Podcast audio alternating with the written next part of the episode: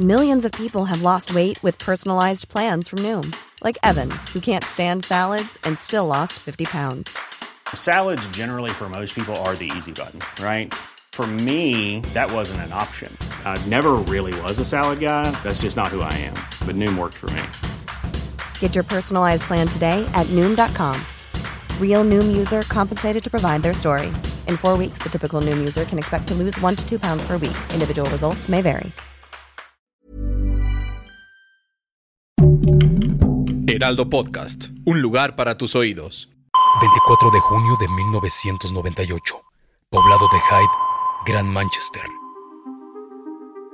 Eran cerca de las ocho a eme cuando Caitlin Grundy, de ochenta y un años, exalcaldesa de Hyde, recibió la visita de Harold Shipman para realizarse un análisis de sangre rutinario. Horas después, fue encontrada muerta en su propia casa, vestida y acostada en el sofá. Su médico certificó su muerte por causas naturales debido a la vejez. Diablos, el infierno existe y está en la tierra. Una producción de Heraldo Podcast.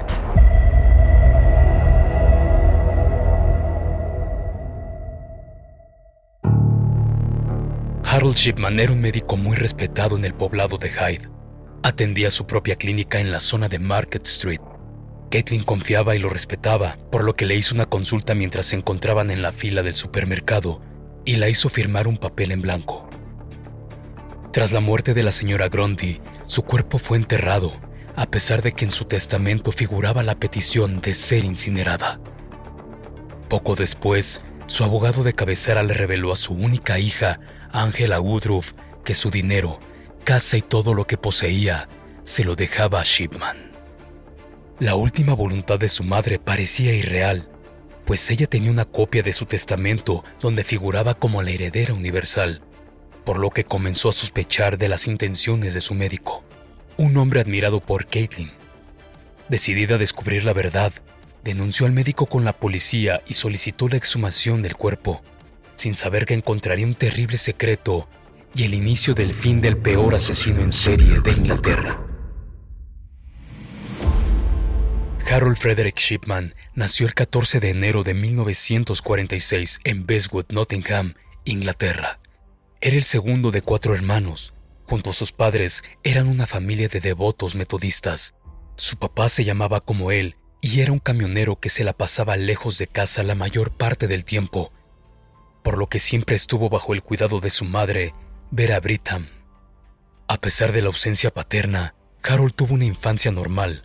Era muy querido por su madre y era muy cercano a ella. En mil novecientos sesenta y tres, cuando tenía diecisiete años, todo cambió y sufrió la agonía de verla enferma.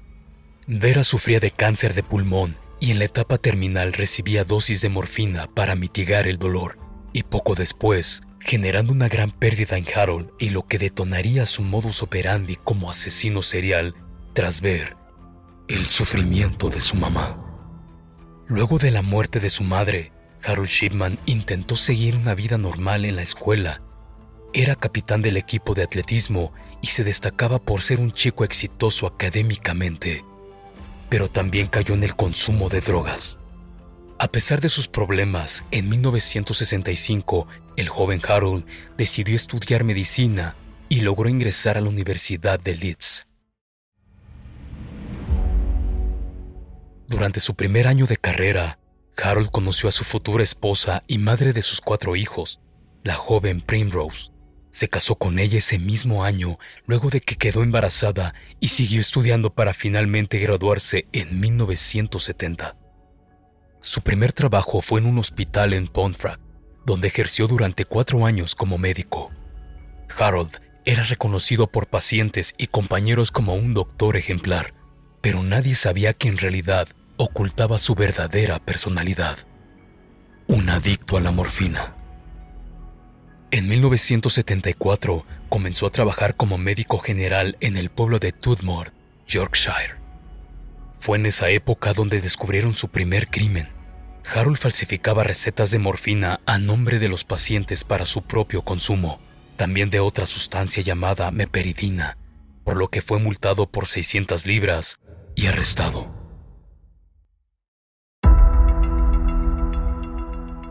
En mil novecientos setenta y cinco, Harold Shipman fue condenado a someterse a rehabilitación y logró recuperarse. Dos años después, decidió retomar su carrera como médico y volvió a trabajar. Se mudó al poblado de Hyde en Manchester junto a su esposa y sus cuatro hijos para desempeñarse en el hospital de Donnybrook. Harold volvió a ser respetado y admirado por la comunidad junto a su familia, pues se presentaba como un médico honorario y así duró por varios años. En mil novecientos noventa y tres, decidió abrir su propia clínica, donde atendió a cerca de tres mil pacientes. Este fue el inicio de su carrera como asesino en serie. Harold Shipman comenzó a asesinar a sus pacientes. Sus víctimas favoritas eran mujeres de la tercera edad y con problemas de salud. Así nadie sospecharía de él. Su modus operandi consistía en hacerles una visita de rutina a domicilio para después inyectarles una dosis mortal de morfina, sin dejar testigos y alegando su muerte por causas. Hey, I'm Ryan Reynolds. At Mint Mobile, we like to do the opposite of what Big Wireless does. They charge you a lot, we charge you a little. So naturally, when they announced they'd be raising their prices due to inflation, we decided to deflate our prices due to not hating you. That's right. We're cutting the price of Mint Unlimited from thirty dollars a month to just fifteen dollars a month.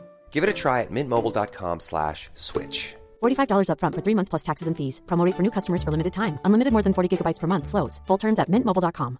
Hey, it's Ryan Reynolds, and I'm here with Keith, co-star of my upcoming film, If, only in theaters May seventeenth. Do you want to tell people the big news?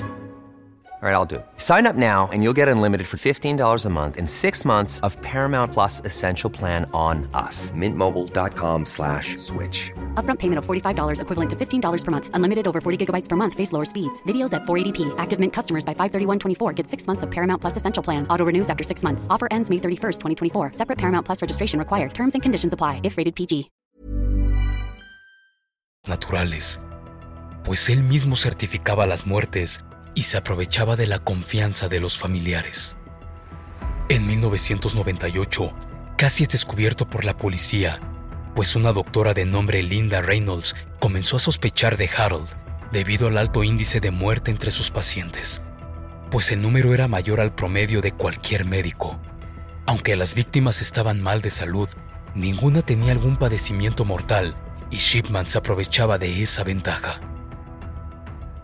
El Doctor Muerte fue denunciado con la policía, pero debido a la falta de pruebas, las autoridades no pudieron realizar una investigación y la mayoría de los cuerpos de sus víctimas fueron incinerados para no dejar rastros. En junio de ese mismo año, Harold Shipman fue finalmente descubierto tras la muerte de su última víctima, Caitlin Grundy. La mujer de ochenta y un años fue asesinada en su casa de campo cuando Shipman la visitó por última vez y le administró una dosis de morfina para matarla y quedarse con todo su dinero. Su ambición fue la pista que necesitó la policía para investigarlo y descubrir la verdad. Angela Woodruff, hija de la víctima, denunció a Harold con la policía al descubrir que la última voluntad de su mamá fue dejarle todos sus bienes al doctor en el que confiaba. Esto la hizo sospechar de Shipman y lo denunció con las autoridades por tener motivos ocultos para asesinarla. El oficial a cargo sospechó al recordar que meses antes una doctora lo acusó de matar a sus pacientes y decidieron exhumar el cuerpo el primero de agosto de mil novecientos noventa y ocho. Tras la autopsia de la señora Caitlin, la policía encontró restos de morfina. El siete de septiembre de mil novecientos noventa y ocho, Shipman fue finalmente arrestado y también se descubrió que falsificó la firma y el testamento de la señora Grundy en su máquina de escribir, que fue confiscada y analizada por la policía. También encontraron registros médicos falsos que escribió para ocultar cualquier rastro de su crimen, pues inventó que su paciente era una adicta a la codeína. Pero era solo la punta del iceberg del historial de muertes de Harold. En sus primeras declaraciones, el médico aseguró ser un ser superior, pues él creía que tenía el poder de decidir quién moría o podía curar. La policía decidió investigar a varios de sus pacientes y recuperó los certificados de muerte que firmó, exhumando hasta doce cuerpos y encontrando el mismo modus operandi. restos de morfina. En mil novecientos noventa y nueve, inició el juicio en contra de Harold Shipman y fue encontrado culpable de al menos quince muertes durante mil novecientos noventa y cinco y mil novecientos noventa y siete. Todas sus víctimas tenían el mismo perfil, mujeres de la tercera edad con alguna dolencia o padecimiento del que se aprovechaba para actuar y matarlas. En enero de dos mil dos, Harold fue sentenciado a quince cadenas perpetuas y sin derecho a libertad. El Doctor Muerte siempre negó sus crímenes y nunca reveló el motivo que lo llevó a matar a sangre fría a sus pacientes que confiaban en él. También encontraron rasgos psicopáticos y lo calificaron como un hombre inhumano, consciente de sus actos, arrogante y con el deseo de controlar la vida de sus pacientes, pues no había ira, venganza o deseo de matar en su naturaleza. La policía decidió investigar y llegar al fondo de todo, pues Harold atendió a más de tres mil pacientes y tras analizar documentos, certificados de muerte, historiales médicos y el testimonio de algunos familiares de sus víctimas, encontraron que Shipman fue el responsable de doscientas quince muertes, convirtiéndose en el asesino serial más grande del Reino Unido. Las autoridades descubrieron que Harold inventaba padecimientos en sus pacientes, visitas no programadas y a casi todos les administraba una dosis mortal de morfina. Se cree que su modus operandi fue detonado por la muerte de su madre, pues era testigo de las inyecciones que la mujer recibía para mitigar el dolor, y tras su muerte, decidió jugar a ser Dios. Harold Shipman comenzó sus asesinatos en mil novecientos setenta y cinco, pero la policía nunca estuvo segura si mató a más gente.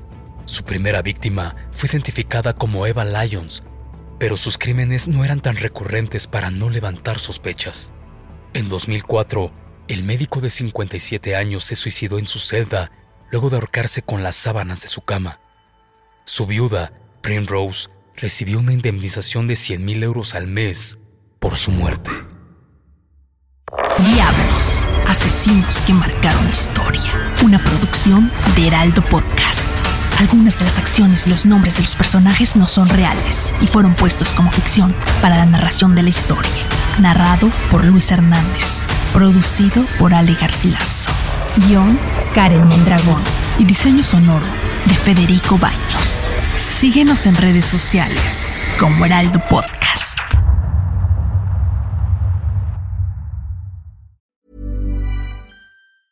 Small details are big surfaces. Tight corners or odd shapes, flat, rounded, textured, or tall. Whatever your next project, there's a spray paint pattern that's just right. Because Rust-Oleum's new Custom Spray five in one gives you control with five different spray patterns. So you can tackle nooks, crannies, edges, and curves without worrying about drips, runs, uneven coverage, or anything else. Custom Spray five in one, only from Rust-Oleum.